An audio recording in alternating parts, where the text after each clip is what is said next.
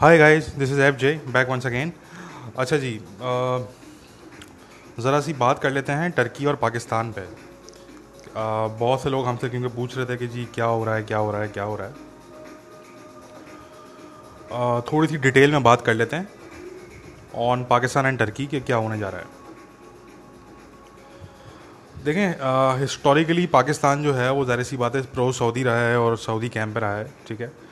और ये दर उन दिनों की बात है जब सऊदी अरेबिया की जो है वो पॉलिसीज़ जो है वो पैन इस्लामिस्ट हुआ करती थी।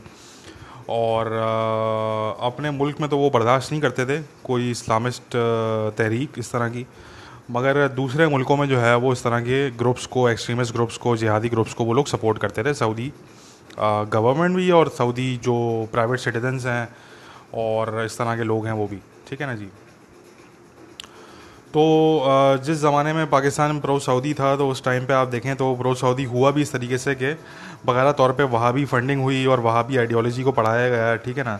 वहाँ भी आइडियोलॉजी को प्रमोट किया गया मदरसों के थ्रू और लिटरेचर के थ्रू तो जाके जो है वो पाकिस्तान प्रो सऊदी हुआ, ठीक है ना जी? क्योंकि हम ये बात पहले कर चुके हैं कि पाकिस्तानी जो हैं वो ज़ाहिर सी बात है जो एवरेज पाकिस्तानी जो एक सिविलियन होता है वो एक कुन जहन और एक अन इंटेलिजेंट सिविलियन होता है वो। आ, उसको जो है वो जो लॉजिकल चीज़ें होती हैं उसको समझ में नहीं आती। अगर आप उसको ये बताएँगे कि जी पाकिस्तान के मफाद में ये है पाकिस्तान के नेशनल इंटरेस्ट में ये है हाँ पाकिस्तान के जो स्टेट टू स्टेट इंटरेस्ट हैं किसी मुल्क के साथ उस उसमें जो है वो बेसिकली हमारे मफाद में ये है। तो उनको नॉर्मली ये चीज़ समझ में नहीं आएगी। उनको आपको आइडियोलॉजी सेल करनी पड़ती है। ठीक है ना? क्योंकि ज़ाहिर सी बात है जो कॉम आइडियोलॉजी के नाम पे बनी हो ठीक है ना जी? आ, वो अलग बात है कि एक आर्टिफिशियल आइडियोलॉजी एक ट्विस्टेड आइडियोलॉजी है वो इस्लामिज़म की। बट जब ज़रा सी बात है उस आइडियोलॉजी पे जब वो चल रहे होते हैं तो फिर उनको जो है वो हर चीज़ में आइडियोलॉजी चाहिए होती है कि जी हमें आप आ, कोई भी चीज़ सेल कर रहे हैं तो आप जो है वो आइडियोलॉजी की बेसिस पे सेल करें। तभी हम उसको परचेज़ करेंगे वरना हम परचेज़ नहीं करेंगे। तो इसलिए जो है वो पाकिस्तानी इसको उस टाइम पे जो है वो आइडियोलॉजी की बेसिस पे जो है वो प्रो सऊदी जो स्टांस था पाकिस्तान का वो सेल किया गया। और आ, आपने देखा कि मदरसों के थ्रू जो है वो फंडिंग हुई सारी चीज़ें हुई पाकिस्तानी जो है वो एक टाइम पे बड़ा प्रो सऊदी हुआ करते थे। हर अगला बंदा जो है वो देखते थे हम के जुब्बा पहन के घूम रहा है वो ठीक है ना? तो ये तमाम चीज़ें हुआ करती थी ठीक है ना? आ, फिर बीच में ऐसा हुआ कि प्रिंस एमबीएस के आने के बाद सऊदीज़ की जो है वो पॉलिसी चेंज हुई, ठीक है? और सऊदीज़ ने जो है वो, और ये कोई कॉन्स्परेसी नहीं थी, ये उनके नेशनल इंटरेस्ट थे जिसके तहत उनकी पॉलिसी चेंज हुई। उन्होंने ये रियलाइज़ किया कि भाई हम जो है वो अपने पेट्रो डॉलर की फंडिंग पे पेट्रो डॉलर पे हम ज़्यादा टाइम जो है वो मज़ीद नहीं गुजार सकते। हमें अपनी इकोनॉमी को डाइवर्स करना पड़ेगा। और इकोनॉमी को डाइवर्स करने के लिए हमें जो है वो बहुत सी चीज़ों में रिलैक्सेशन करनी पड़ेगी। तो इसलिए आपने देखा कि उन्होंने जो है वो ख़वान को वहाँ पे जो है वो आ, कुछ आज़ादियाँ उन्होंने दी ठीक है ना? कुछ अपने कानून में जो है उन्होंने चेंजेस किए। और थोड़ा सा जो है वो अब वो डाइवर्सिटी की तरफ़ जा रहे हैं इकनॉमिक डाइवर्सिटी की तरफ़ ठीक है ना जी?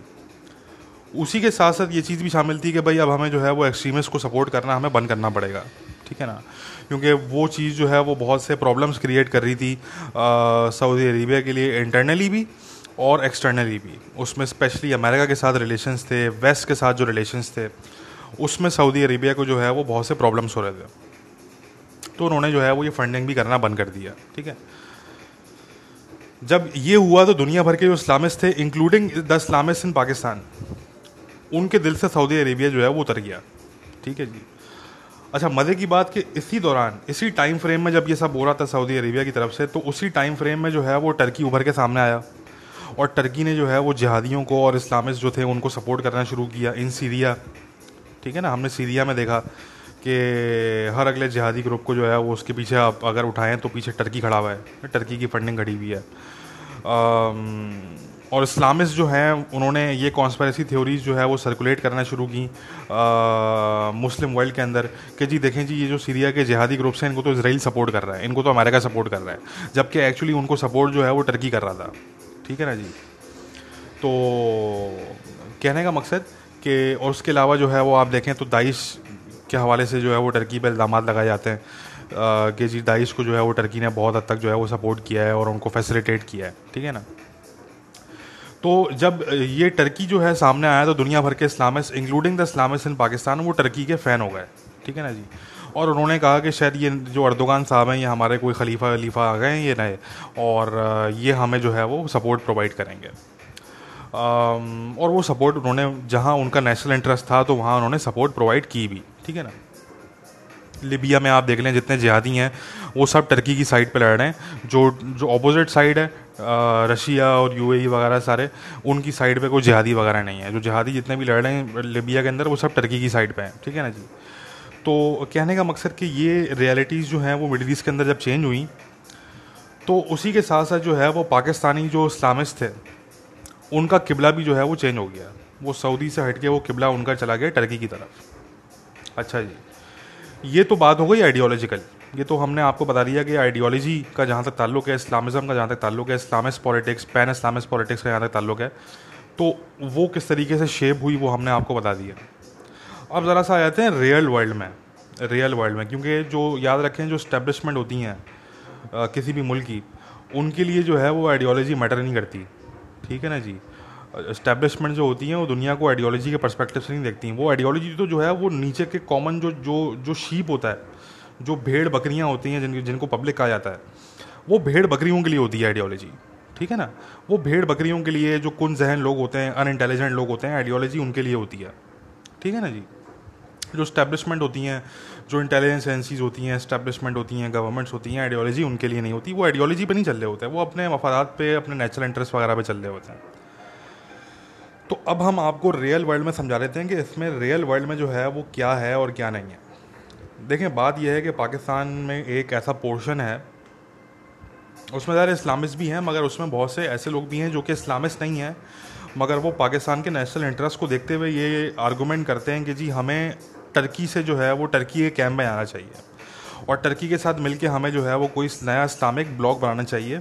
और चले, इस्लामिक ब्लॉक की बात तो एक हो गई, मगर इससे पहले बिफोर दैट ये जो व्यू पॉइंट है इस इस सेगमेंट का वो ये है कि जी हमें टर्की से अपने ताल्लुक मज़ीद गहरे करने चाहिए क्लोज करने चाहिए। ठीक है ना जी? तो अगेन इसमें इस्लामिस्ट भी शामिल हैं इस्लामिस्ट इसलिए शामिल हैं क्योंकि इस्लामिस्ट जो आर्गूमेंट देते हैं, वो ये देते हैं, वो तो आइडियोलॉजिकल आर्गूमेंट देते हैं ना। उनका तो आर्गूमेंट आइडियोलॉजिकल होता है। मगर जो नॉन इस्लामिस्ट हैं, उनका आर्गूमेंट जो है वो आइडियोलॉजिकल नहीं होता। उनका आर्गूमेंट जो है वो नेशनल इंटरेस्ट पे बेस होता है। तो अब मैं आपको ये समझा देता हूँ कि नेशनल इंटरेस्ट जो है वो पाकिस्तान का किस तरीके से अलाइन करता है टर्की के साथ। देखें, बात यह है कि सऊदी अरेबिया से पाकिस्तान को क्या फ़ायदा था? एक तो ये था कि जी सऊदी अरेबिया जो है, वो पाकिस्तान की डिफेंस जो सर्विसेज़ हैं, वो हायर कर लिया करता था, जहाँ उनको ज़रूरत पड़ा करती थी। ठीक है ना जी? एक तो ये हो गया कि आपने उनको अपनी रेंट पे आर्मी दे दी, या आपने उनको जो है, वो वेपन सेल कर दिए, इस तरह की चीज़ें ट्रेनिंग आपने प्रोवाइड कर दी उनको। ठीक है ना? या जो जिस तरह जनरल ज़ाहिर शरीफ साहब हैं, वो एडवाइजरी रोल जो उनको मिला हुआ है वहाँ पे आईएमसीटीसी की तरफ़ से तो एक इस तरह की चीज़ें हो गई कि आपने एडवाइजरी ट्रेनिंग इस तरह की चीज़ें आपने प्रोवाइड कर दी उनको। ठीक है ना? ये तो हो गया डिफेंस का, जो डिफेंस के सेक्टर का जो रोल है, ये वो हो गया।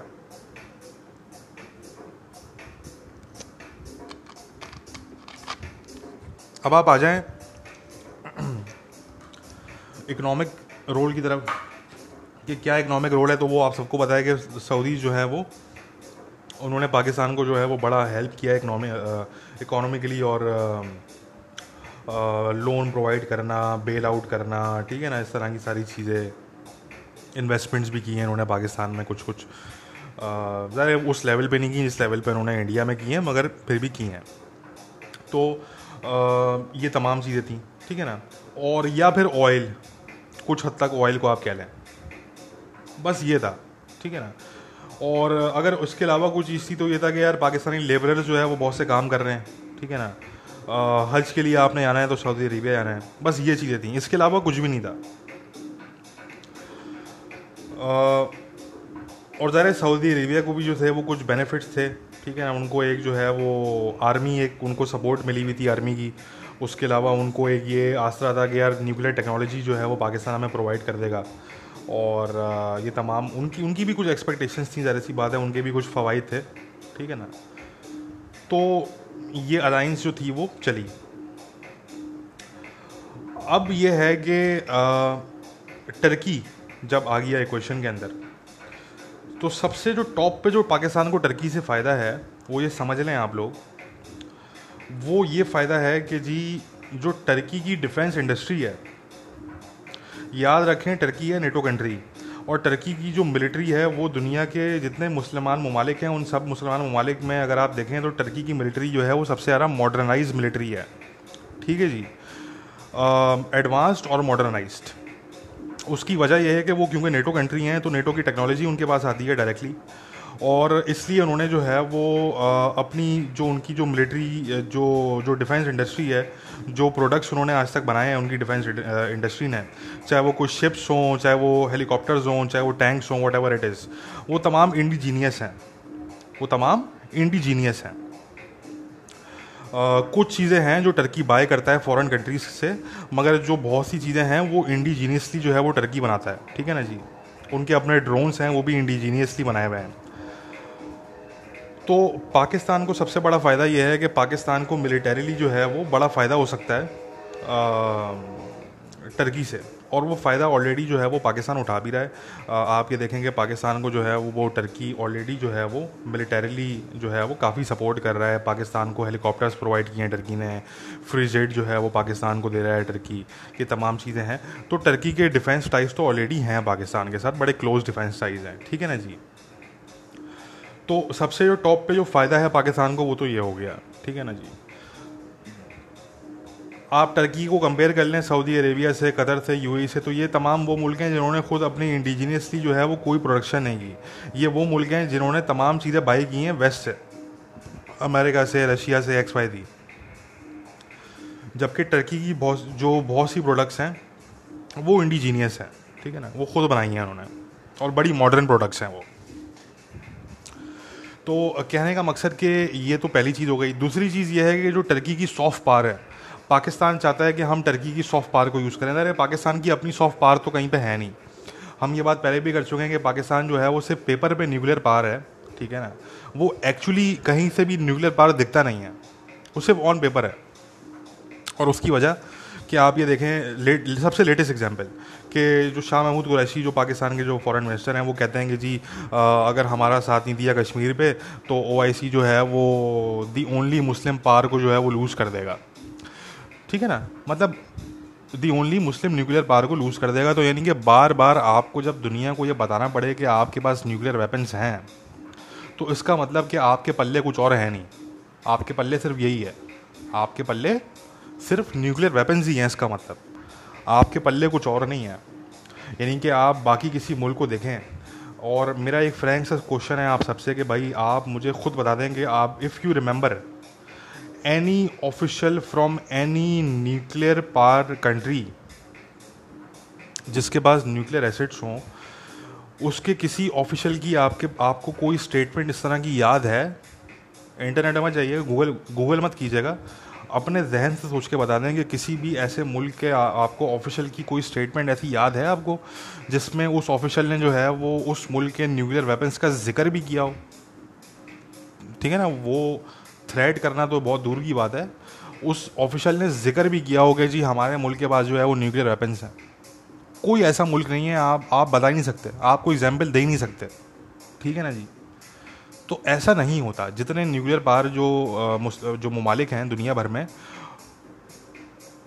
उनके पास न्यूक्लियर वेपन्स तो होते हैं, मगर वो एक तो कभी उसका ज़िक्र नहीं करते क्योंकि उनको कभी ज़िक्र करने की ज़रूरत पड़ती नहीं है। क्यों? क्योंकि उनकी इकोनॉमी बहुत स्ट्रांग होती है, उनकी सॉफ्ट पावर जो है वो बहुत स्ट्रांग होती है, और बहुत सी चीज़ें हैं उनकी जो स्ट्रांग होती हैं, ठीक है ना?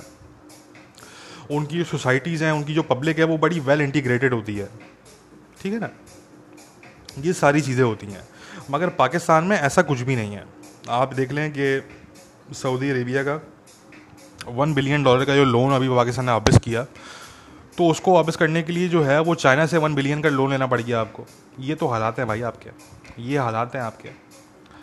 तो कहने का मकसद कि क्योंकि अब पाकिस्तान के पल्ले कुछ और है नहीं, सिर्फ़ न्यूक्लियर वेपन्स ही हैं तो वो बार बार जो है वो इसलिए ढंडूरा पीटते रहते हैं कि जी nuclear weapon nuclear weapon nuclear weapon nobody gives a shit about that ठीक है ना जी? भाई, हैं आपके पास न्यूक्लियर वेपन मतलब पाकिस्तान तो ऐसे, जो है वो न्यूक्लियर वेपन जो है वो जो है वो दुनिया को रिमाइंड करवाता है कि जी, हमारे पास न्यूक्लियर वेपन्स हैं। जैसे जो पाकिस्तान का अलाय बनेगा तो पाकिस्तान जो है वो फ्री में उसकी पॉकेट में जो है वो दो तीन न्यूक्लियर वेपन जो है वो डाल देगा। ठीक है ना जी? जबकि ऐसा नहीं होने आ रहा। ऐसा कुछ भी नहीं करेगा पाकिस्तान, कभी भी नहीं करेगा। ठीक है ना? तो कहने का मकसद कि भाई नो बडी केयर्स कि आपके पास न्यूक्लियर वेपन्स हैं या नहीं है। ये लोगों को आप अगर बार बार जो है वो जताते रहते हैं और बार बार जो है वो आप रिमाइंड करवाते हैं लोगों को, दुनिया को तो फिर इससे ये ज़ाहिर होती है चीज़ कि भाई, आपके शायद पल्ले सिर्फ़ यही चीज़ है, आपके पल्ले कुछ और है नहीं। ना आपकी सॉफ्ट पार है, ना आपकी इकोनॉमिक पार है मतलब आप कुछ भी नहीं है। आपके पास सिर्फ़ न्यूक्लियर वेपन है, जो कि आपके साइंसदानों ने बनाए भी किस तरीके से, वो भी दुनिया जानती है। कि वो कोई ऐसा नहीं था कि वो पाकिस्तानी साइंसदानों की कोई रिसर्च थी या कुछ था, वो बल्कि जो पाकिस्तानी दुनिया भर में जो काम कर रहे थे, ठीक है ना? उन्होंने दूसरे मुल्कों की रिसर्च चोरी करके वो पाकिस्तान लेकर आए और उन्होंने जो है वो इस तरीके से न्यूक्लियर वेपन्स बना लिया आपने। तो उसमें भी कोई आपने तीर नहीं मारा। वो कोई ऐसा नहीं था कि वो कोई आपकी अपनी रिसर्च थी या आपने जो है वो सालों रिसर्च की और सालों रिसर्च करने के बाद जो है वो आपने कोई चीज़ डेवलप की, ऐसा बिल्कुल भी नहीं था। वो ये था कि भाई आपने रेसिपी आप लेकर आ गए और फिर आपके साइंसदानों ने जो है वो प्रोडक्ट तैयार कर ली। ये तो कोई बड़ी बात नहीं है ठीक है ना? आप किसी बिल्कुल ऐसे इंसान को जिसने कभी ज़िंदगी में खाना खाना ना बनाया हो उसने कभी ज़िंदगी में कोई चीज़ ना बनाई हो आ, उसको आप जो है वो किसी डिश की आप रेसिपी ला के दे दें और उसको बोलेंगे जी ये डिश है ये रेसिपी है इसको बना लो। तो अगर वो बिल्कुल एग्जैक्ट रेसिपी होगी तो वो उसको बना लेगा। उसको कोई एक्सपर्टीज़ नहीं चाहिए बनाने के लिए भाई ठीक है ना जी? तो पाकिस्तानी साइंसदानों ने जो है वो इस तरीके से न्यूक्लियर वेपन्स जो है वो प्रोड्यूस किए हैं। खैर, वो एक अलग टॉपिक है। बताने का मकसद भाई कि जब आपके पल्ले कुछ और नहीं होगा तो फिर आप इसी तरह की बातें करते हुए नज़र आएँगे। टॉपिक पे वापस आते हैं कि देखें जो हम बात कर रहे थे कि पाकिस्तान जो है वो ये चाहता है कि जी हम जो है वो टर्की की सॉफ्ट पावर का इस्तेमाल करें, क्योंकि पाकिस्तान की अपनी सॉफ्ट पावर है नहीं असल में। और वो सॉफ्ट पावर का इस्तेमाल जो है वो पाकिस्तान मल्टीपल फोरम्स पे कर सकता है, अमेरिका के साथ रिलेशन में कर सकता है, ठीक है। जो यूरोपियन कंट्रीज़ हैं, उनके साथ जो रिलेशन हैं, उनमें कर सकता है। इसके अलावा जो कश्मीर का इशू है, उस पर पाकिस्तान जो है, वो टर्की की सॉफ्ट पार का इस्तेमाल कर सकता है। ठीक है ना जी? और वो सॉफ्ट पार का इस्तेमाल बेसिकली लॉबिंग हो गई डिप्लोमेसी हो गई, इस तरह की चीज़ों में ही होगा। ठीक है ना? तो दूसरी चीज़ ये हो गई सॉफ्ट पार फिर उसके अलावा भी काफ़ी सारे फैक्टर्स मैं गिनवा सकता हूँ आपको, जैसे कि टूरिज़्म हो गया, इस तरह की चीज़ें हो गई, मगर वो कोई इतने इंपॉर्टेंट फैक्टर्स नहीं है। ठीक है ना? मेन दो जो चीज़ें हैं वो यही हैं कि एक मिलिट्री डिफेंस टाइज और फिर जो सॉफ्ट पावर है टर्की की वो। तो आ, ये जो है वो रियलिटी है ठीक है? और इस वजह से जो है वो पाकिस्तान में एक सेगमेंट ऐसा मौजूद है इस्टेब्लिशमेंट भी इस्टेब्लिशमेंट जो है पाकिस्तान की, उसके अंदर भी जो है वो एक ऐसा पोर्शन है। पूरी की पूरी इस्टेब्लिशमेंट नहीं, मगर इस्टेब्लिशमेंट के अंदर एक ऐसा पोर्शन मौजूद है, जो कि चाहता है कि हम सऊदी अरेबिया से दूर होकर हम जो है वो टर्की की तरफ़ जाएँ। अच्छा जी, अब हमारी इसमें क्या ओपिनियन है? हम आपको अपनी ओपिनियन भी दे देते हैं कि हमारी क्या ओपिनियन है इसमें। देखिए, हमारी ओपिनियन ये है कि भाई, पाकिस्तान को अगर लगता है कि टर्की के साथ उसके जो है वो मफाद जुड़े हुए हैं और इंटरेस्ट अगर ज़्यादा हैं तो पाकिस्तान जो है वो अपने टाइज स्ट्रॉन्ग करे टर्की के साथ। उसमें तो कोई मुजायका नहीं है। कोई उसमें जो है वो आपको मना नहीं कर रहा कोई उस पर जो है वो तंज नहीं कर रहा एतराज़ नहीं कर रहा। ठीक है ना? अगर आपके जो रिलेशन टर्की के साथ आपको लगता है कि जी अगर स्ट्रॉन्ग करने में आपका फ़ायदा है तो आप करें। कौन रोक रहा है आपको? ठीक है ना? इसी तरीके से कतर के साथ या ईरान के साथ अगर आपको लगता है कि जी हमें स्ट्रॉन्ग रिलेशन अपने करने चाहिए तो भाई आप करें। कोई नहीं रोक रहा आपको। ठीक है ना? मगर आ, ये बात करना कि हम नया ब्लॉग बनाएँगे। मेरा जो कंसर्न है वो इस बात से है कि ये जो बात की गई शाह महमूद कुरैशी साहब की तरफ़ से कि जी हम नया ब्लॉग बनाएँगे, ठीक है ना? टर्की के साथ मिलके। ये तो खैर उन्होंने नहीं कहा, मगर अरे नया ब्लॉग किसके साथ बनाएँगे? वो टर्की के साथ ही बनाएँगे। टर्की, कतर वगैरह, ईरान वगैरह, जो एंटी सऊदी कंट्रीज़ हैं, उन्हीं के साथ बनाएँगे ना आप? और किसके साथ बनाएँगे? तो प्रॉब्लम मुझे इस चीज़ से, और मैं एक्सप्लेन कर देता हूँ कि प्रॉब्लम मुझे क्यों है। देखें जो सऊदी ब्लॉक है, जो प्रो जो प्रो सऊदी ब्लॉक है, वो एक इस्टेब्लिश ब्लॉक है. It is an already establish block ठीक है जी? उनकी एक अपनी सॉफ्ट पार भी है, सारी चीज़ें हैं. अब मसला ये है कि आप टर्की कतर और ईरान के साथ अगर आप कोई ब्लॉग बनाने जा रहे हैं लेट सपोज़ और बना लेते हैं. कल को लेट सपोज़ अर्दोगान साहब की गवर्नमेंट नहीं रहती टर्की के अंदर तो आप क्या करेंगे? कल को लेट सपोज़ ईरान के अंदर जो है वो कोई रिजीम चेंज हो जाता है तो आप क्या करेंगे? कल को लेट सपोज़ अगर कतर के अंदर जो आ, जो अमेरिका की सबसे बड़ी मिलिट्री बेस है मिडिल ईस्ट की अगर अमेरिका उस उस मिलिट्री बेस को वहाँ से शिफ्ट कर देता है किसी और मुल्क तो आप क्या करेंगे? ठीक है ना? तो देखें ये जो ब्लॉक होगा, ये एक रिस्की एक ये चीज़ होगी कि आप अगर कोई नया ब्लॉक बनाते हैं, क्योंकि उसका कामयाब होना या नाकामयाब होना, जो यानी कि नाकाम होना, कामयाब होना और नाकाम होना जो है वो मतलब आप प्रेडिक्ट नहीं कर सकते, कुछ भी हो सकता है आगे आगे ठीक है ना? तो ना कि आप एक इस्टेब्लिश ब्लॉक एक है सऊदी ब्लॉक उसको छोड़ के आप एक नया ब्लॉक बनाने जाएँ और एक इतना बड़ा रिस्क लें और लेट सपोज़ अगर वो ब्लॉक नाकाम हो गया, अगर वो ब्लॉक जो है वो सक्सेसफुल नहीं रहा तो आपको ये करना पड़ेगा कि आपको जो है वो बेसिकली नया जो है वो आपको यानी कि आपको जो है फिर सोचना पड़ेगा कि जी हम नए ब्लॉक में हम आए और ये ब्लॉक जो है वो नाकाम हो गया तो फिर हम दोबारा सऊदी ब्लॉक में जाएँगे, ठीक है ना? तो मतलब कहने का मकसद कि ना फिर आप उधर के रहेंगे, ना आप इधर के रहेंगे, ठीक है ना? और सऊदीज़ आपको इतनी आसानी से दोबारा वेलकम भी नहीं करेंगे। तो इसलिए जो है वो कहने का मकसद कि ये मेरे हिसाब से जो है वो ये ये बहुत बड़ा रिस्क है, एक अननेसेसरी रिस्क है। और देखें, पाकिस्तान अब ये रिस्क क्यों लेने जा रहा है? ये मुझे नहीं पता। ये क्योंकि बाबू लोग पाकिस्तान में हैं और बहुत से बाबू लोग हैं जो कि पाकिस्तान में डिसीज़न लेते हैं। और वो बार बार जो है वो पाकिस्तान की टांग पे कुल्हाड़ी मारने का उनको शौक़ है, मेरे ख्याल से। तो ये जो बाबू लोग हैं, ये बेसिकली इनके डिसीज़न जो है, ये मेरी समझ से बाहर हैं। क्योंकि देखें, जो भी आपके टर्की के साथ कतर के साथ ईरान के साथ जो भी आप करना चाहते हैं, अपने रिलेशन आप जो है वो बढ़ाना चाहते हैं तो वो बायलेटरली आप कर सकते हैं, आपको कोई नहीं रोक रहा।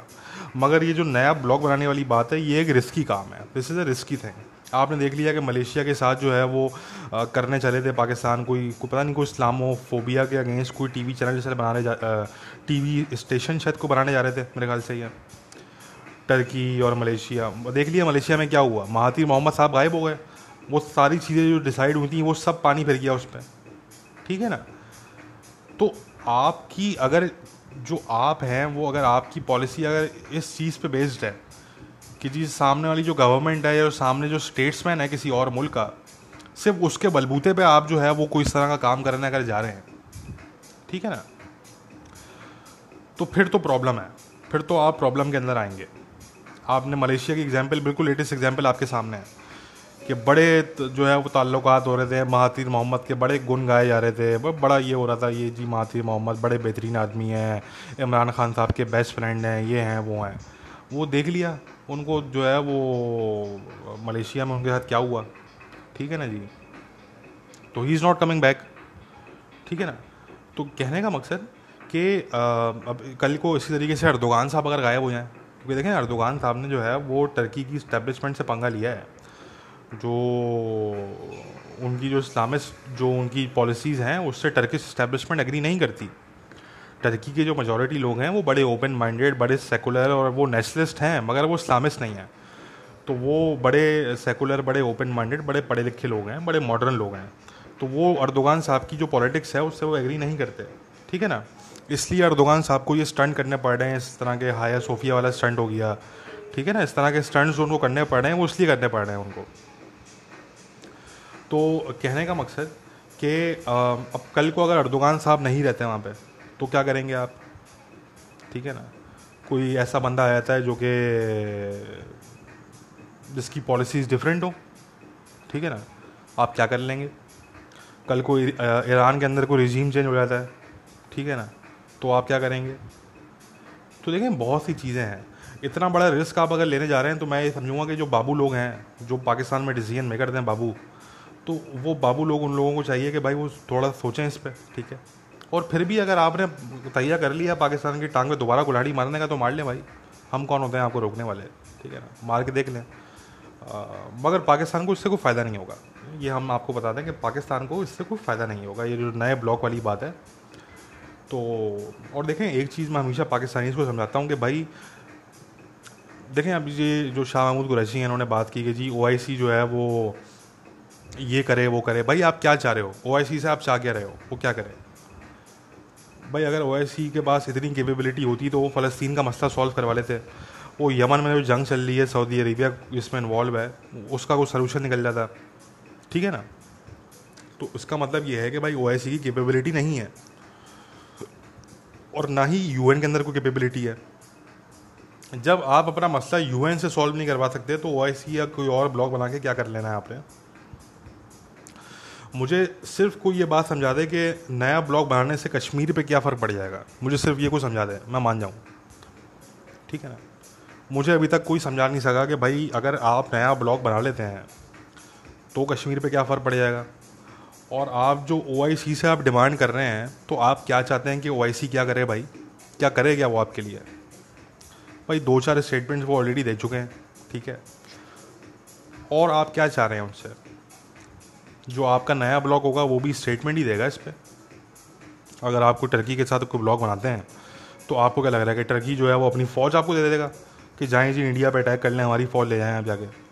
ऐसा करेगा टर्की नहीं भाई। टर्की भी स्टेटमेंट ही रिलीज़ करेगा। वो सिर्फ़ स्टेटमेंट्स की हद तक ही होगा। दो चार कहीं लॉबिंग एफर्ट्स में जो है, वो आपका साथ को दे देंगे। कि आप कहीं लॉबिंग कर रहे होंगे, वहाँ पर शायद आपकी हेल्प करते हैं, बस ये होगा, और तो कुछ नहीं होगा। ठीक है ना? तो मेरा सवाल सबके बाद ये होगा कि क्या उन तमाम चीज़ों का इंडिया पे कोई फ़र्क पड़ेगा या पड़ रहा है? तो उसका आंसर है नो इंडिया पे टके का कोई फ़र्क नहीं पड़ रहा। इंडिया की जो पॉलिसी है, वो पॉलिसी है दैट सेट ठीक है ना जी? तो इसलिए हमारे नज़दीक जो पाकिस्तान की कश्मीर पॉलिसी है, वो कम्प्लीटली फेल्ड हो चुकी है। इट हैज़ कम्प्लीटली फेल्ड ठीक है ना?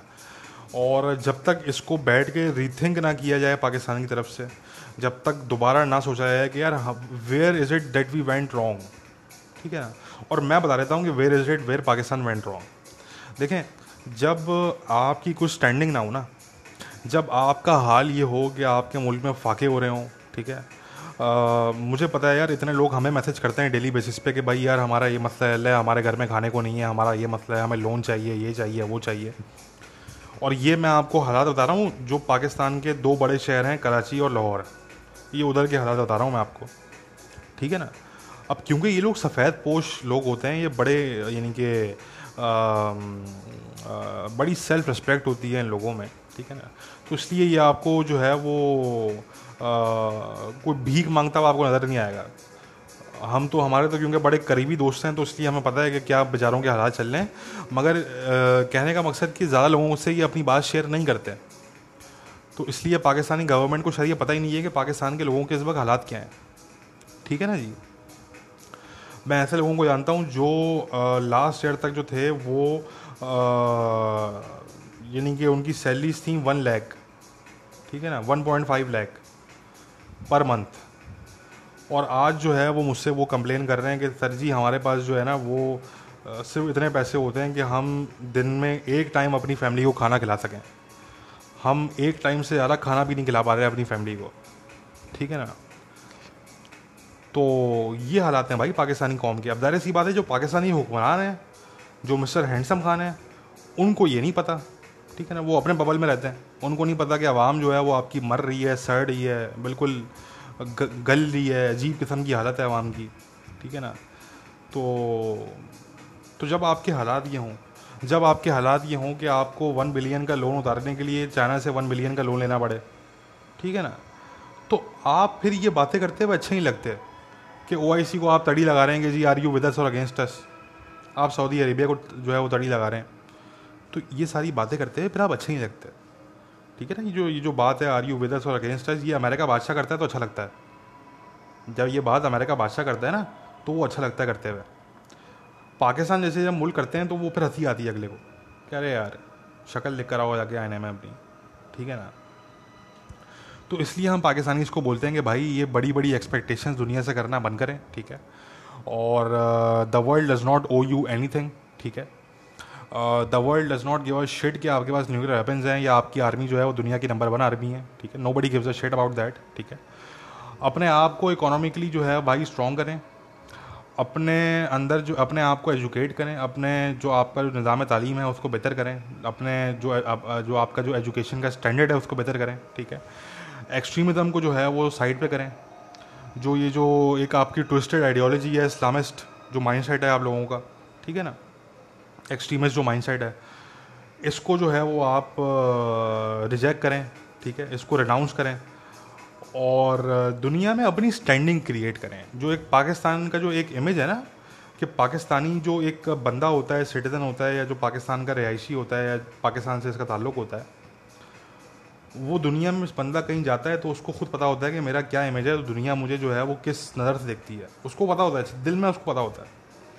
ठीक है ना? दिल में उसको अच्छी तरीके से पता होता है कि सामने जो गोरा खड़ा हुआ है, वो मुझे किस नज़र से देख रहा है। जब मैं उसको बताऊँगा कि मैं पाकिस्तानी हूँ, या मेरा ताल्लुक पाकिस्तान से है तो वो मुझे किस नज़र से ऊपर से नीचे देखेगा? ठीक है ना? तो आप अपना इमेज अच्छा करें भाई। अपनी स्टैंडिंग अच्छी करें। जो आपकी जो जो एक पस्ती के अंदर जो आपकी कॉम जा रही है, उस पस्ती से आप निकलें, ठीक है? और अपने आप को जो है वो किसी काबिल बनाएँ आप। कि दुनिया में जो है वो बार बार आपको फिर ये रिपीट ना करना पड़े कि हमारे पास न्यूक्लियर वेपन्स हैं। ठीक है ना? ये आपको बार बार लोगों को याद दिलाने की ज़रूरत ना पड़े। तो अपनी को स्टैंडिंग क्रिएट करें और उसके बाद जो है वो दुनिया से फिर आप डिमांड करेंगे कि जी हमारा साथ दें आप कश्मीर पे और जी वरना हम ये कर देंगे, वरना वो कर देंगे। तो फिर आप इस तरह की बातें करते हुए अच्छे भी लगेंगे। अभी जो है वो दुनिया हंस रही है आप पे, ठीक है जी। पाकिस्तानी हंस रहे हैं, दुनिया का हंसेगी पाकिस्तानी खुद हंस रहे हैं भाई। पाकिस्तानी गवर्नमेंट पाकिस्तानी हंस रहे हैं कि यार ये किस किस्म के लोग आ गए हमारे ऊपर। तो इसलिए भाई अपने आप को बिल्डअप करें, उसके बाद फिर ये सारी बातें करें। वरना तो आप टर्की के साथ ब्लॉग बनाएँ या किसी और मुल्क के साथ आप ब्लॉग बनाएँ उससे जो है वो कश्मीर पे कुछ नहीं होने वाला। क्योंकि कश्मीर पाकिस्तान की फ़ाइट है। अगर पाकिस्तान उसके लिए फ़ाइट नहीं कर सकता तो nobody else will fight for it ठीक है ना जी? तो सिंपल से अल्फाज में यही चीज़ है। बहुत से बहुत जो है वो मतलब आप अगर ये चाह रहे हैं कि ओ जो है वो दो चार गाने रिलीज़ कर दे, इस तरह आप गाने रिलीज़ करते हैं कश्मीर के लिए तो भाई ये आप रिक्वेस्ट कर लें ओ से। शायद ओ आपके लिए जो है वो दो चार गाने रिलीज़ कर दे कश्मीर के टॉपिक पर ठीक है ना? तो भाई यही हो सकता है, और तो कुछ नहीं हो सकता। एनी वे गाइस ये हमने आपको पूरा एक्सप्लेन कर दिया कि भाई क्या जो है वो रियलिटीज़ हैं, और क्यों पाकिस्तान जो है वो टर्की की तरफ़ जा रहा है, और क्यों पाकिस्तान को जो है वो नया ब्लॉग बनाना चाहिए है, नहीं बनाना चाहिए, ये तमाम चीज़ें हमने आपको एक्सप्लेन कर दी। मगर देखें, ध्यान में रखेंगे ये जो जो फॉरेन मिनिस्टर हैं पाकिस्तान के, इन्होंने जो ये बेहुदा सी स्टेटमेंट दी है सऊदीज़ जो है वो बड़े बड़े इस पर नाराज़ हैं। ये मैं आपको बता दूँ कि सऊदीज़ जो है वो अब इस पर अब अब तलखी इतनी बढ़ चुकी है पाकिस्तान और सऊदी अरेबिया के दरमियान कि अब जो है वो बड़ा इसको मुश्किल होगा सेटल करना। ठीक है ना? To go back to the old relations वो करना बड़ा मुश्किल होगा, कम से कम। बड़ा उसमें वर्क चाहिए होगा। क्योंकि देखें रिलेशन बनाने बनाने में आपको जो है ना वो डेकेड्स लग जाते हैं। मगर रिलेशन ख़राब करने में आपको एक स्टेटमेंट चाहिए होती है वो एक स्टेटमेंट होती है जो कि पूरे के पूरे डेकेट्स की जो मेहनत होती है वो उस पर पानी भर देती है। अब इनकी जो ये स्टेटमेंट है इससे सऊदी अरेबिया के लोग जो हैं जो उनकी गवर्नमेंट है रॉयल फैमिली है वो बहुत सख्त शदीद नाराज़ हैं वो। मेरी आज जो है वो कुछ देर पहले कुछ घंटे पहले जो है मेरी रियाद में कुछ लोगों से बात हुई। आ, तो और ये कुछ लोग, जब मैं बोलता हूँ तो ये ऐसी कोई रोड पे चलते हुए कुछ लोग नहीं होते। ये प्रॉपर ये प्रॉपर पर्सनैलिटीज़ हैं, जो कि वहाँ पे इम्पोर्टेंट पोजीशंस पे मौजूद हैं। तो मैंने उनसे पूछा कि जी, क्या आप इसको किस तरह देखते हैं? सऊदी अरेबिया में किस तरह देखा जा रहा है स्टेटमेंट को? तो उन्होंने मुझसे बोला, एक साहब ने कि जी we see this at the back stabbing by Pakistan ठीक है ना? तो ये खैर कहने का मकसद ये है कि भाई ये चीज़ जो है ना कि खामोशी के साथ क्लोज डोर मीटिंग्स के अंदर ये चीज़ रिजॉल्व की जाती। तो इन बेहुदा आदमी जो हैं ये पाकिस्तान के फॉरेन मिनिस्टर जो कि बाय द वे एक पीर फ़कीर किस्म के आदमी हैं ये, ठीक है ना? ये पीर मुरीदी जो है उस पर बिलीव करने वाले लोग हैं ये। इनको तो किसी मज़ार वगैरह पे छोड़ दें पाकिस्तान में। इनको फॉरेन मिनिस्टर बनाया हुआ है। तो ये जो स्टेटमेंट उन्होंने दी है, ये बड़ा जो है वो उसने स्टेटमेंट ने खफा किया है सऊदीज़ को और रिलेशंस को अब इम्प्रूव करने में जो है ना वो बड़ी एफर्ट लग जाएगी, बड़ी मेहनत चाहिए होगी और बड़ा टाइम लगेगा रिलेशंस को इम्प्रूव करने में। ये मैं आपको बता दूँ। तो anyway guys this is it for today आज इतनी ही बात करेंगे। अपना ख्याल रखिए। Take care bye